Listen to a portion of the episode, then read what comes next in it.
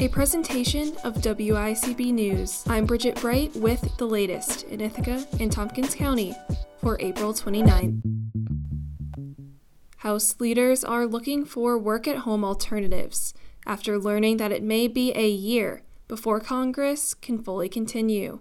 This, of course, is due to the coronavirus pandemic. The Capitol physician warned the public health danger was too great, which is why plans have changed. The Senate, with its smaller numbers, still expects to return next Monday. President Donald Trump says the U.S. will run 5 million coronavirus tests per day in the near future. However, at the average rate of around 157,000 tests run a day in April, it would take almost six years to test everyone in the U.S. just once, based on that average. Vice President Mike Pence chose not to wear a face mask yesterday during a tour of the Mayo Clinic in Rochester, Minnesota. This is an apparent violation of the world renowned medical center's policy requiring them. President Donald Trump says his administration is considering requiring travelers on certain incoming international flights to undergo temperature and virus checks to help stop the spread of the coronavirus. Trump says it has not been determined yet whether the federal government or the airlines would conduct the testing. Nearly 70 residents sickened with the coronavirus have died at a Massachusetts home for aging veterans, while the death toll at the state run Holyoke Soldiers Home continues to climb. Federal officials are investigating whether residents were denied proper medical care, and the state's top prosecutor is deciding whether to bring legal action.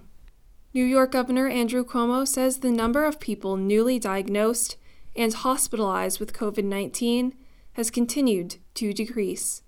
It was under 1,000 individuals on Monday, and the state reported 900 new infections on Monday, according to the governor. This means the overall numbers are coming down. There has been an update to New York's on pause plan. Governor Andrew Cuomo discussed a framework Tuesday for the state to eventually unpause from its stay at home order. He said the 12 step data driven plan will start on a regional basis on May 15th, but cautions that restrictions in New York City will likely be extended. Ithaca College announces a plan to begin reducing the size of its workforce through voluntary steps, including a one time early retirement initiative. Today, the college told staff that involuntary furloughs are also needed to meet an anticipated total workforce reduction of about 15%.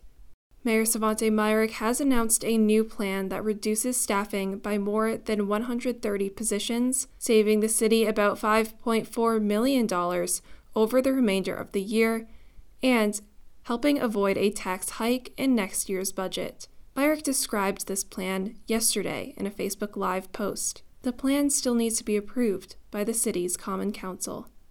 Cayuga Health announces they meet a requirement to resume elective surgeries. This news comes after Governor Andrew Cuomo announced that hospitals without risk of a COVID 19 surge would be able to resume elective surgeries. State requirements mandate fewer than 10 new hospitalizations of coronavirus patients in the county over a period of 10 days before the hospital may begin conducting elective procedures. According to the Tompkins County Health Department and Cayuga Health Systems, one individual with COVID 19 was discharged from the hospital on Tuesday, April 28th.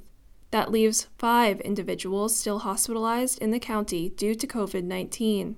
The county has a total of 130 positive coronavirus test results, with 97 people recovered. For more local news and community stories, tune into Ithaca Now this Sunday night at 7 p.m.